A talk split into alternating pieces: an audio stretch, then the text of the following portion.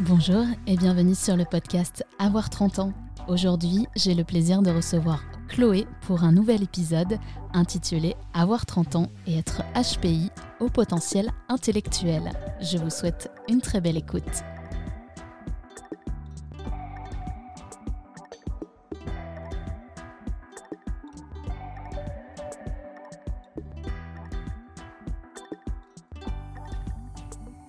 Chloé, tu as 31 ans, tu es la créatrice et l'animatrice du site rature-et-rature.fr et tu es zèbre. Alors, tu décris ton site comme un site éducatif et illustré autour de la douance, du haut potentiel intellectuel, des personnes surdouées et du fait d'être zèbre. Il va falloir que tu nous expliques un petit peu tout ça. Oui, alors tout ça, c'est des, des, termes qui, sont, euh, qui veulent dire exactement la même chose. Chacun utilise celui qu'il préfère. Il n'y a pas de mot qui est euh, meilleur qu'un autre. Et tout ça, c'est euh. Moi, j'appelle souvent le haut potentiel intellectuel, en ce moment en tout cas, ça varie. Et ce qu'on connaît plus sur le nom de personnes surdouées, et c'est pas une supériorité, mais vraiment un fonctionnement cognitif qui est particulier. Tu écris et tu dessines depuis 5 ans pour parler de cette particularité cognitive, comme tu l'as dit. Elle était plutôt inconnue du grand public. On connaissait le mot surdoué, mais guère plus que ça.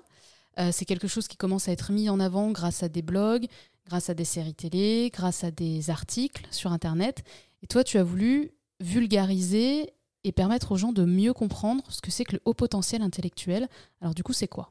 Ma définition, c'est vraiment ça, c'est c'est vraiment un, fonctionnement cognitif particulier, une façon de raisonner euh, et, donc de percevoir et d'interpréter le monde un peu différemment. Donc c'est au, niveau des connexions euh, dans le cerveau. Alors je ne sais pas expliquer avec des mots, je sais expliquer avec des dessins, donc c'est compliqué pour moi de raconter à l'oral euh, exactement ce que c'est.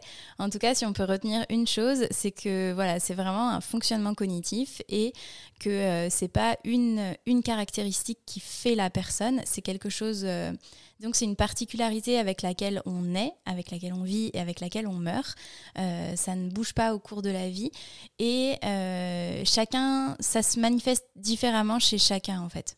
Donc il n'y a, pas de, voilà, a pas de profil type, euh, on n'est pas tous pareils et euh, on ne peut pas lister des caractéristiques pour savoir si euh, oui ou non on, est une personne HPI sans faire un, test cognitif vraiment. Raconte-nous comment toi tu as découvert que tu étais au potentiel, comment tu as découvert cette particularité et qu'est-ce qui t'a fait de te poser ces questions-là? Alors je me suis jamais posé la question, j'ai été détectée par hasard.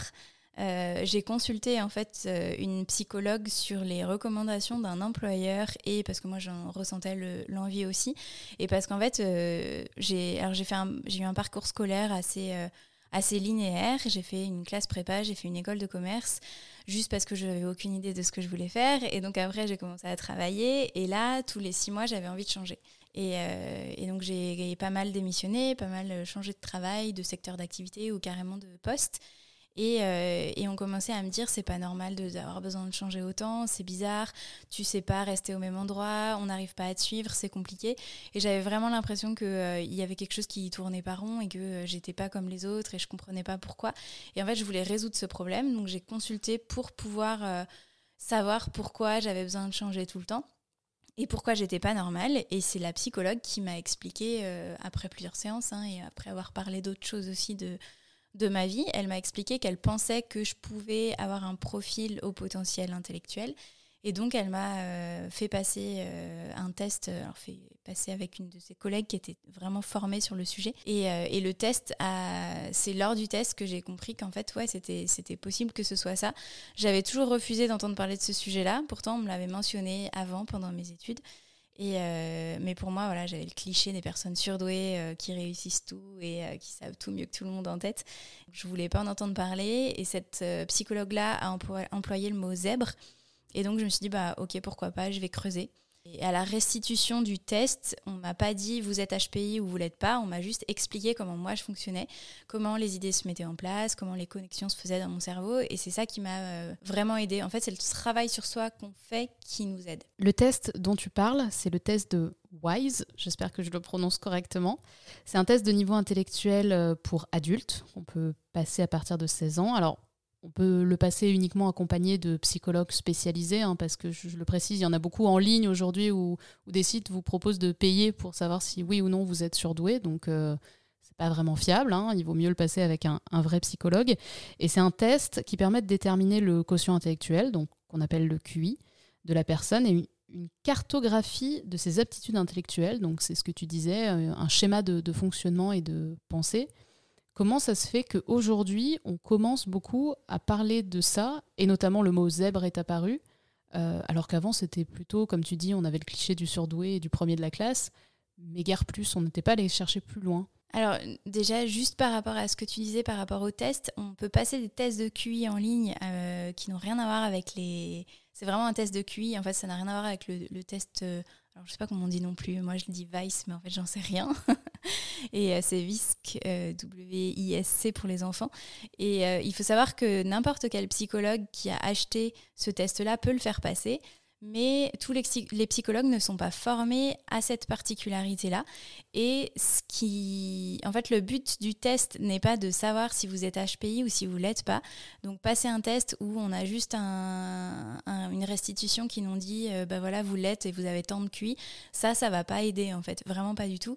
Et donc c'est pour ça que s'il y a des personnes qui se posent la question, c'est important de vraiment trouver un psychologue ou une psychologue qui est euh, qui s'est spécialisé sur ce sujet-là pour pouvoir avoir des informations qui vont les aider parce que sinon juste d'avoir une étiquette en fait ça aide pas. C'est de comprendre qui aide, le savoir non. Alors je sais pas du tout pourquoi on se met à en parler maintenant. Euh, je pense qu'un peu comme tous les sujets, il y a des sujets à un moment donné qui viennent plus sur le devant de la scène.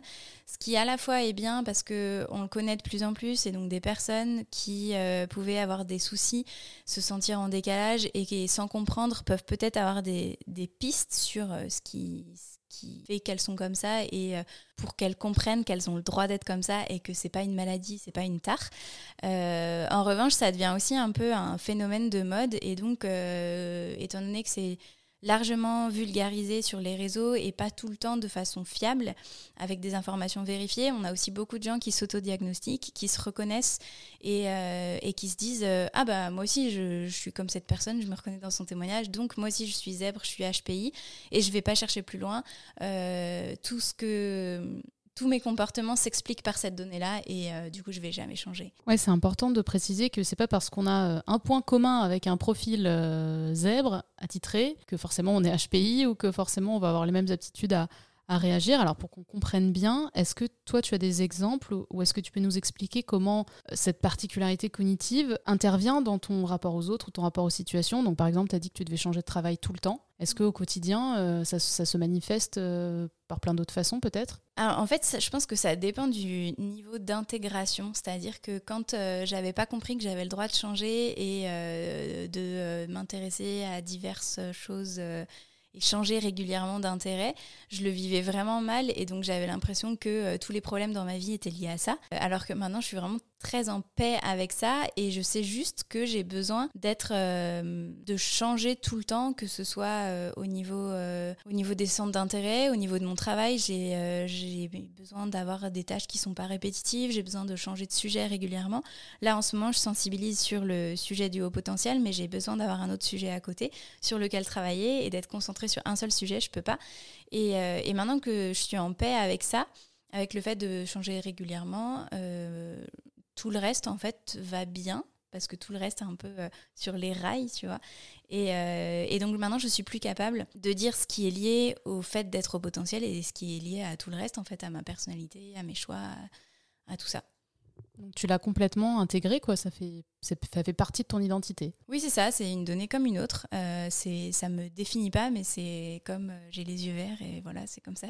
Est-ce qu'on a une idée de, de la place ou du pourcentage des personnes zèbres aujourd'hui dans la société? Alors, je crois que c'est entre 2 et 2,5% de la population. Je vérifierai pour pas dire de bêtises, mais je crois que c'est 2,5%. Il y a des études où, en fait, c'est les résultats des tests Waze ou Wise qui, euh, qui ont permis de définir ça. Je crois que oui, c'est la, la, courbe, euh, la courbe de Gauss avec la répartition euh, chiffre de QI. C'est important d'expliquer que être zèbre, c'est ça peut être un avantage, mais comme plein d'autres choses, ça peut être aussi un handicap ou ce que tu disais juste avant qu'on commence l'interview, c'est c'est pas un gage de bonheur. Alors certes, à l'école, on disait que les surdoués, ils auraient des bonnes notes en classe et que du coup, ils auraient forcément un bon travail, mais ça va beaucoup plus loin que ça, c'est beaucoup plus complexe. Comment ça peut t'avantager ou peut-être te desservir parfois dans ta vie? Alors, en fait, c'est ni un gage de bonheur, ni un gage de malheur, parce qu'aujourd'hui, on voit les clichés inverses. C'est-à-dire qu'au début, on avait les clichés de euh, la personne surdouée, c'est euh, le petit génie qui a des bonnes notes tout le temps.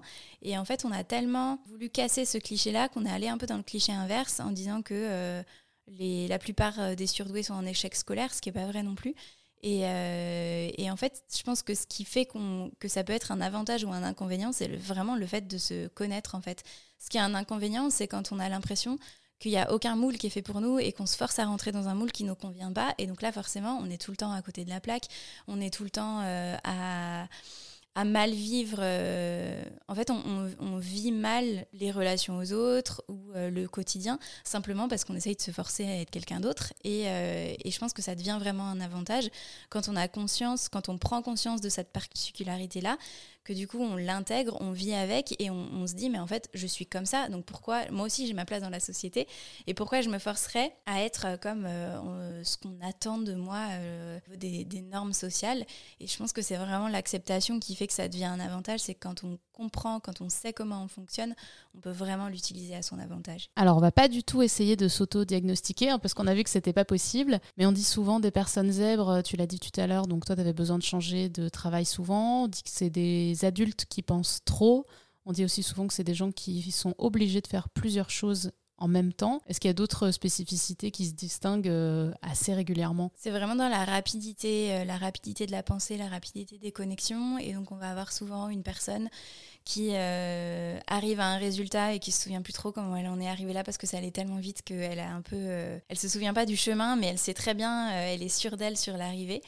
Euh, voilà, c'est rapidité. La rapidité de réflexion. Et est-ce qu'on sait si être zèbre, c'est héréditaire, c'est influencé par notre euh, éducation, notre culture, le milieu duquel on vient? Est-ce qu'on sait euh, ce qui influence ça?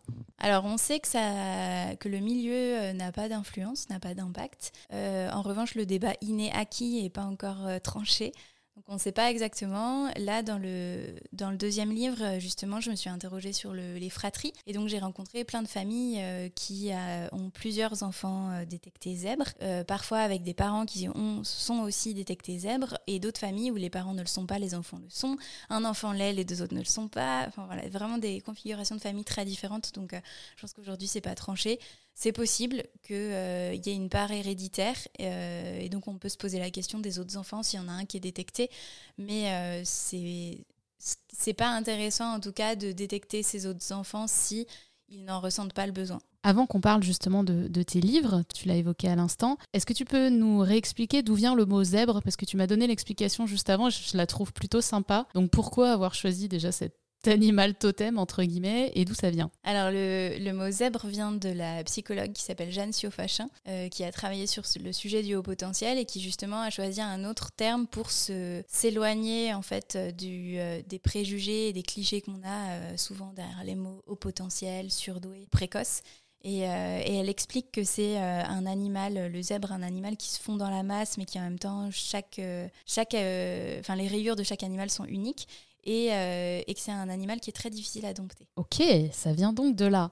Le mot zèbre. Alors, il y a trois ans, tu as sorti le livre Rayure et Rature 1. Aujourd'hui, euh, c'est le tome 2 qui sort en librairie. Donc, du coup, il t'a fallu trois ans pour sortir ce tome 2. Est-ce qu'il euh, y a eu une évolution dans ta vision du fait d'être zèbre depuis ce premier tome? Complètement. J'avais pas prévu d'ailleurs d'en écrire un deuxième. le premier, c'était vraiment un livre qui est sorti parce que j'écrivais sur un blog et donc c'était vraiment la concrétisation en papier du blog euh, où c'est vraiment un, livre explicatif euh, mais de façon très ludique pour que les gens puissent comprendre ce que c'est. Et, euh, donc j'avais l'impression d'avoir fait le tour de la question et en fait j'ai continué à écrire sur le blog et je me suis rendu compte que d'écrire un fonctionnement c'était bien mais du coup c'était difficile de montrer la diversité des profils et je me suis rendu compte aussi qu'il y avait certaines populations dont on parlait jamais euh, dans les médias. Dans les médias, on voit souvent des personnes euh, surdoués, soit des enfants, soit des jeunes adultes, parler. Et on parle jamais des personnes qui ont 80-90 ans. Et comme je le disais tout à l'heure, c'est vraiment une particularité qu'on garde toute la vie. Du coup, j'ai rencontré des zèbres de tous les âges pendant deux ans. J'ai fait beaucoup d'interviews et euh, je voulais pas qu'ils me racontent euh, comment ils avaient su qu'ils étaient zèbres ou comment la douance se manifestait dans leur vie parce que je pars du principe que c'est impossible de savoir ce qui est lié à euh, cette particularité et ce qui est lié à toutes les expériences de la vie. Mais par contre, voilà, je voulais qu'on parle de différents sujets, qu'ils me racontent ce qu'ils avaient sur le cœur, leurs passions, leurs intérêts, tout ça. Et, et, donc voilà, ce deuxième tome est né et c'est vraiment c'est vraiment on s'éloigne de l'explication pour euh, aller dans le on s'éloigne du général pour aller dans le particulier et s'intéresser aux personnes en tant que personnes, pas simplement sur deux. Donc tu as fait un vrai travail de vulgarisation parce que dans le premier tome, on explique ce que c'est être zèbre, être au potentiel, comment ça se manifeste. Et dans le deuxième, tu es allé à la rencontre des personnes qui le vivent au quotidien à travers leurs témoignages, à travers les âges. Est-ce qu'il y a un témoignage qui t'a marqué ou amusé? Alors, globalement, tous les témoignages des personnes de plus de 90 ans, je les ai juste trouvés magiques. Euh, je les... Et il y a aussi une autre, euh, un autre témoignage qui m'a beaucoup marqué. Euh, c'est un monsieur qui me disait, qui a une cinquantaine d'années et qui me racontait que on lui avait toujours euh, reproché d'être instable dans son travail. Alors je pense que ça aussi, c'est parce que ça a résonné dans, mon parcours et dans beaucoup de mails que je reçois via le blog. On reproche beaucoup cette instabilité, le fait d'avoir un CV avec euh, énormément de lignes parce qu'on a changé de travail tous les, euh, les deux ans. Et en fait, cet homme-là me racontait que depuis qu'il avait eu ce, cette identification de haut potentiel et qu'il avait compris ce que c'était et qu'il avait le droit en fait d'avoir envie de changer tout le temps et surtout qu'il au-delà d'en avoir le droit, il en avait besoin. Il avait besoin de cette, euh, de ce, cette dynamique. Euh, il m'expliquait que maintenant, en entretien d'embauche, il n'avait plus aucun problème et tout le monde le, l'acceptait en fait parce qu'il était sûr de lui. Il expliquait, bah voilà, moi j'ai besoin de changer. Euh, j'ai besoin de changer régulièrement, mais je m'engage à vous prévenir quand je, je commence à m'ennuyer et quand je vais aller chercher ailleurs. Et du coup, quand je suis là, je suis là vraiment à 100%. Euh, par contre, bah voilà, peut-être que dans deux ans, je serai partie. Et il leur disait, est-ce que vous préférez, ça? Quelqu'un qui est vraiment entier et là à 100%, mais qui peut-être dans deux ans sera parti ou est-ce que vous préférez quelqu'un qui est là à 60-70%, euh, qui euh, va juste faire ce qu'on lui demande, mais pas aller plus loin, mais par contre qui va rester 10 ans? Si c'est le cas, c'est qu'on n'est pas fait pour travailler ensemble. Et à ce moment-là, aucun regret, il prend pas le job.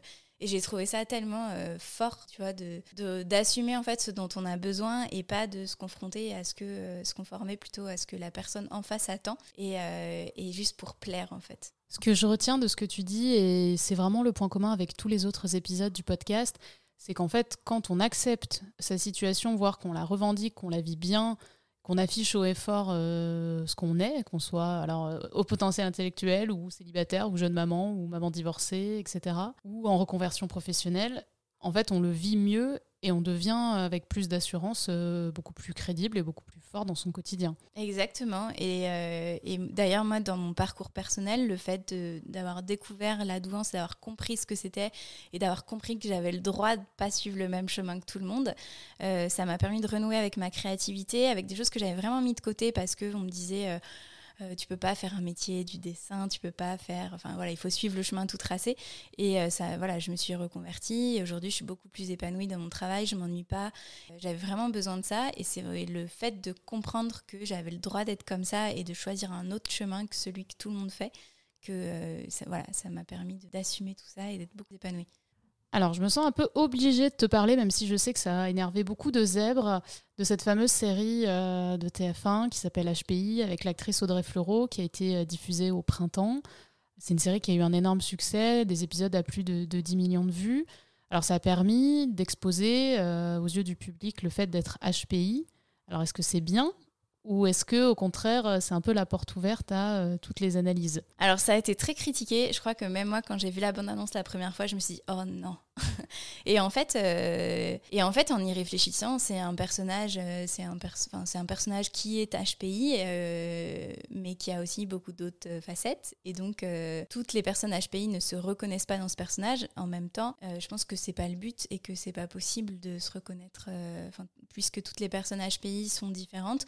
Il y en a euh, qui se reconnaissent. Euh, j'ai ben, une dame justement qui a, qui a témoigné dans le livre, euh, qui s'appelle Marité, qui a 73 ans et qui euh, est passée de, pâtissière à policière et donc qui se retrouve énormément dans le, dans le profil d'Audrey Fleurot, du personnage d'Audrey Fleurot, parce qu'elle est aussi très excentrique, habillée un peu de la même manière et tout. Et donc elle, elle s'y reconnaît énormément, donc c'est pour ça que je me suis dit, bah, en fait, moi je m'y reconnais pas du tout, mais elle s'y reconnaît, donc il y a certainement des personnages pays qui s'y reconnaissent, d'autres non. Mais voilà, est-ce que le but c'est de dire euh, toutes les personnes HPI sont comme ça? Je crois pas. Après, pour moi, du coup, le seul problème c'est le fait que ça s'appelle HPI. Je trouve ça un peu bizarre de donner une caractéristique en titre, comme si tu avais un personnage, euh, personnage euh, âgé et tu t'appelles la série vieux, tu vois. Enfin, c'est un peu bizarre. Et donc c'est juste le, titre où je trouve que là, et c'était vraiment un coup marketing, ils ont, ils ont surfé sur la mode de ce sujet-là, mais après, la série en soi, je pense pas qu'elle porte à atteinte aux personnes HPI. Parce qu'il y a plein de facettes, en fait, à, cette caractéristique. Et on parle aussi de HPE, donc au potentiel émotionnel. Est-ce que euh, tu as des notions de ça? Est-ce que tu peux nous expliquer un peu la nuance? Alors, je pourrais pas l'expliquer parce que c'est quelque chose dont j'ai entendu parler, mais j'ai pas trouvé d'études scientifiques ou de ou même de définition précise de ce qu'est le haut potentiel émotionnel. Donc, euh, j'avoue que pour l'instant, moi, j'ai l'impression que c'est un peu un terme euh, fourre-tout, un peu comme HPI pouvait l'être à un moment donné. Donc, je ne pourrais pas te donner plus d'informations parce que je n'ai pas le compétence là-dessus. Je sais qu'au potentiel émotionnel, on rapproche souvent ça aussi de ce qu'on appelle l'hypersensibilité. Est-ce que ça, l'hypersensibilité, c'est une caractéristique des HPI alors non, c'est encore un, encore un cliché qu'on voit souvent euh, parce que maintenant on assimile beaucoup justement euh, au potentiel intellectuel, à l'hypersensibilité. Certains HPI euh, peuvent être hypersensibles, moi je le suis par exemple, mais c'est pas du tout une, c'est pas forcément la majorité et tous ne sont pas comme ça, donc on peut pas les associer. C'est quoi le regard de ton entourage sur cette particularité? Et sur le fait que tu aies euh, décidé d'en faire euh, des livres, donc euh, vraiment de l'expliquer au grand public. ta famille ou tes amis, ils ont quel regard sur, sur ça? Je pense que le, le regard dépend un peu de comment moi je le présente. C'est-à-dire que comme maintenant je l'ai intégré, bah, c'est pas un sujet en fait, tu vois, c'est pas quelque chose dont on parle c'est ça fait partie de mon quotidien donc euh, c'est pas du tout un sujet qu'on va aborder. Euh, par contre au tout début quand j'ai lancé le blog déjà euh, j'expliquais pas je disais pas que c'est parce que moi j'avais eu ces informations là que je voulais partager. Je me gardais bien de dire que ça me concernait parce que j'assumais pas. J'avais peur qu'on me dise que c'était prétentieux parce que justement c'est ce que les premières personnes m'ont dit et euh, je sais que dans mon entourage amical, on m'a dit euh, Oh là là, un blog sur les surdoués, mais c'est super prétentieux de faire ça, mais euh, oh non, pas toi, pas toi, les surdoués. Parce que vraiment, on le voyait comme un, phénomène de mode, et donc en mode tu vas pas toi non plus succomber à, à, cette nouvelle mode. J'assume pleinement ce que je fais et que j'explique. Je me dis que j'ai fait du tri dans mes amis aussi. C'est vrai que ça peut être quand même un peu déstabilisant quand on essaye de parler de sa particularité et que tout le monde nous répond Ouais, mais c'est un peu prétentieux. Ouais, non, mais euh, est-ce que tu es sûr? Tu te prends pour une surdouée. C'est sûr que la première réflexion peu sympathique qui arrive, c'est celle-là, quoi. C'est de te juger en te disant Mais euh, tu te prends pour qui? Oui, c'est ça. Alors maintenant, j'arrive à mettre ça à distance. Euh, alors je t'avoue que j'ai encore du mal quand je vois un article dans Closer avec ma photo et marqué surdoué 142 QI, ce qu'il faut euh, et purement inventé. Mais voilà, j'ai toujours euh, du mal quand on, met euh, Chloé la surdouée dans Closer. Donc là, j'assume pas du tout. En revanche, euh, je sais que quand c'est juste dans la conversation et que tout de suite on me juge sans chercher à, à comprendre ce que ça veut dire, je, maintenant j'arrive à passer au-dessus et je me souviens de tous les messages que je reçois via le blog, via Instagram, des personnes qui me disent mais merci, je me comprends, je, vois que je suis pas toute seule euh, et, et, voilà, je retiens juste ces personnes-là euh, qui, euh, qui, grâce au fait que certaines personnes assument et en parlent ouvertement, vont pouvoir, elles, entamer un travail sur elles-mêmes pour se comprendre et j'arrive à assumer grâce à ça. Alors si on se sent peut-être au potentiel intellectuel ou si personne ou si des personnes se sont reconnues un peu dans les mots que tu as dit dans cette interview, concrètement, qu'est-ce qu'il faut faire pour euh, demain aller savoir si oui ou non on est au potentiel et si on l'est, est-ce qu'il y a des choses à faire pour mieux le vivre? Alors ça dépend, parce que si on cherche juste à, se dire, bah tiens, je me reconnais, euh, peut-être que je le suis, euh, où est-ce que je peux passer un test pour savoir si je le suis ou non? Je pense, euh, alors c'est juste un avis personnel, euh, de toute façon les personnes peuvent passer le test Vice si elles ont envie, mais euh, à mon avis ça sert à rien parce que c'est le but c'est vraiment pas de savoir si on l'est et si on appartient à cette catégorie ou pas.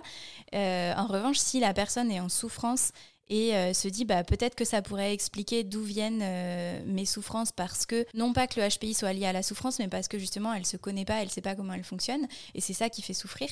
à ce moment-là, je pense que c'est bien dans un premier temps de creuser le sujet euh, par soi-même euh, dans des livres ou sur Internet pour en fait confirmer ce ressenti qu'on a de est-ce que j'ai envie de vraiment creuser plus ou est-ce que juste voir que d'autres personnes fonctionnent comme moi, euh, ça me rassure et ça me fait du bien et du coup j'ai pas besoin de, creuser davantage ou est-ce que justement ça m'ouvre plein de portes et j'ai vraiment envie d'en savoir plus et donc à ce moment-là consulter un psychologue, faire une, une thérapie ou en discuter avec le psychologue pour ensuite éventuellement passer un test si on en ressent le besoin.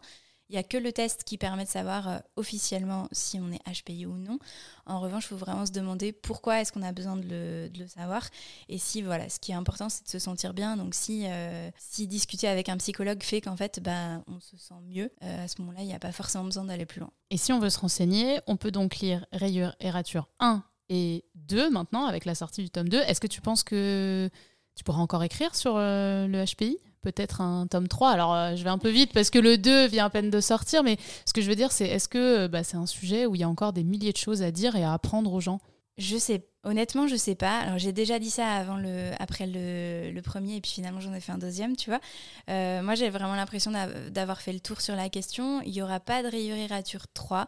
Il y aura peut-être un autre, euh, mais vraiment orienté jeunesse, un album jeunesse pour expliquer aux enfants. Euh, à voir, parce que je sais pas si je suis capable d'expliquer ça aux enfants, mais en tout cas pour moi c'est la c'est ce qui manquerait aujourd'hui. En revanche, je pense que j'ai fait le tour du sujet et là j'ai d'autres sujets à, sur lesquels j'ai envie de sensibiliser aussi. Et euh, donc, je pense que je vais me concentrer sur cela et j'ai aussi besoin de changement. Et enfin, c'est un peu le thème de ce podcast. C'est quoi pour toi avoir 30 ans et être HPI euh, réaliser qu'on peut faire tout ce qu'on veut et qu'on n'a vraiment pas. Il n'y a pas de chemin à suivre, euh, il y a plein de milliards de chemins, on peut en prendre et se planter et revenir et en faire d'autres. Et, et, voilà, chacun son chemin ou chacun ses chemins, parce qu'il y en a plein. Et chacun sa route. Merci beaucoup, Chloé. Merci à toi. Merci beaucoup à Chloé pour son témoignage. J'espère que comme moi, vous avez pris plaisir à découvrir les spécificités du HPI et des personnalités zèbres. J'espère également que vous avez passé un bon moment à écouter le témoignage de Chloé. À 30 ans, tout est possible et on va découvrir ensemble dans ce podcast les différents parcours de vie des filles de 30 ans. Merci de votre écoute bienveillante et vous pouvez liker, partager et commenter ce podcast sur toutes les plateformes de streaming audio. Rendez-vous également sur le compte Instagram Avoir 30 ans. Je vous dis à très bientôt